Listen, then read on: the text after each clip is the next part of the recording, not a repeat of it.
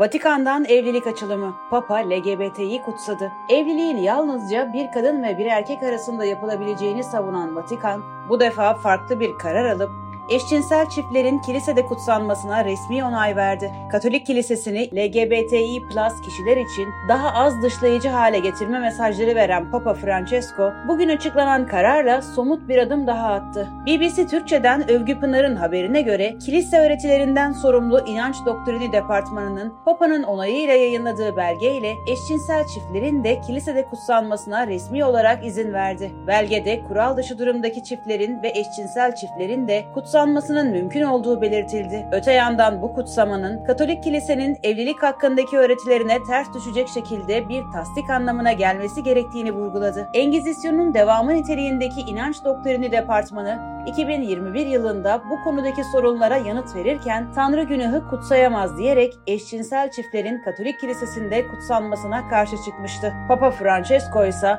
geçtiğimiz Ekim ayında bir özel mektubunda eşcinsel çiftlerin kutsanmasına imkan tanıyan ifadeler kullanmıştı. Papa muhafazakar kanattan iki kardinale yazdığı mektupta kutsal evlilik ritüeliyle karşılaştırılmaması şartıyla eşcinsel çiftlerin kutsanmasının mümkün olabileceğini belirtmişti.